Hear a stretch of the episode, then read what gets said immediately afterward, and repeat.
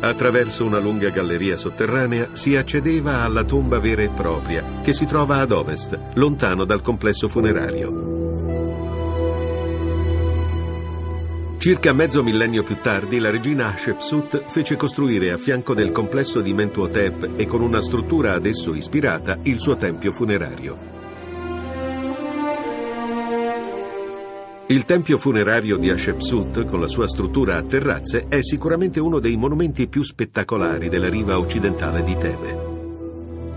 Grazie a un'ingegnosa architettura, esso riesce a fondersi con il paesaggio circostante fino a diventarne un'estensione.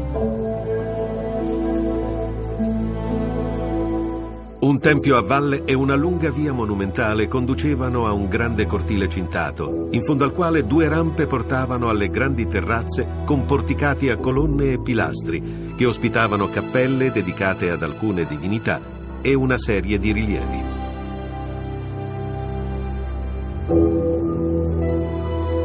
Fra questi, la descrizione del trasporto degli obelischi da Aswan e la loro erezione nel tempio di Amon la nascita e l'infanzia della regina e la celebre cronaca della spedizione nel misterioso paese di Punt.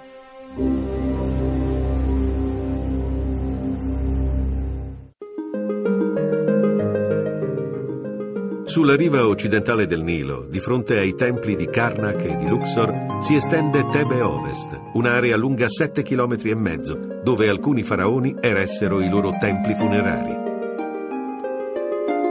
Nelle retrostanti vallate desertiche sorgeva il villaggio di Deir el Medina, i cui abitanti, definiti servitori nella sede della verità, erano gli operai e artigiani addetti alla costruzione delle tombe regali. Il villaggio aveva due accessi, uno a nord, l'entrata principale, e l'altro a sud. Una strada centrale divideva in due il villaggio da nord a sud e strade secondarie congiungevano la parte orientale con quella occidentale. Le case erano allineate lungo la strada principale. La pianta delle case consisteva di solito in quattro stanze accessibili dalla strada, scendendo di uno o due gradini e disposte su un unico asse.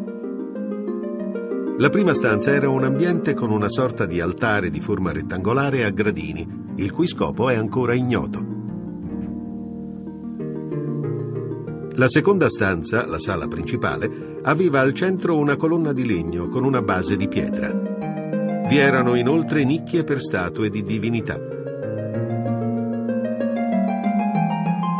Uscendo dalla sala si accedeva a un corridoio che portava a una o due camere, che potevano avere la funzione di camere da letto o ripostigli, e a una scala che portava alla terrazza. L'ultima stanza della casa era la cucina. A cielo aperto, essa era dotata di tutti gli accessori necessari per cucinare: forno per il pane, focolare, giare, macina e mortaio.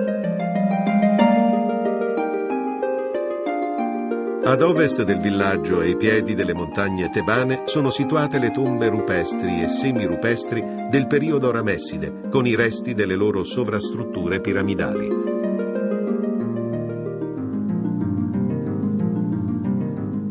La tomba di Sennejem era costituita da una stanza con il soffitto a volta. Le pitture dai colori vivi che decorano la tomba sono vignette tratte dal libro dei morti, scene in cui il defunto è rappresentato insieme alla sua famiglia e scene rituali come l'imbalsamazione o quella dell'apertura della bocca. A nord, conservatosi in maniera quasi perfetta, era il tempio consacrato a Hathor e a Mat e a due architetti divinizzati.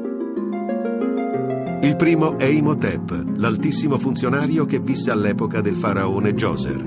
Il secondo, detto capo di tutti i lavori del re, prestò la sua opera al faraone Amenoffi III.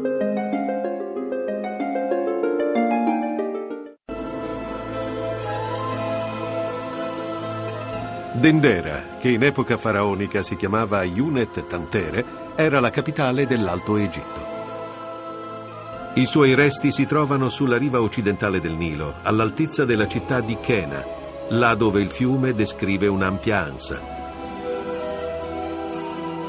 Qui una cinta muraria in mattoni crudi racchiude una vasta area sacra, al centro della quale sorge il...